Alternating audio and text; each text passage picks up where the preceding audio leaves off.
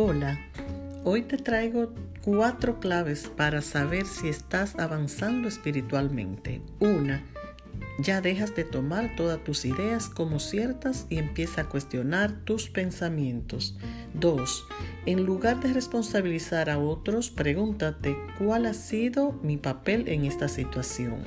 3. Si tienes que optar entre llevarte la razón o tener paz en tu alma, siempre opta por la serenidad. 4.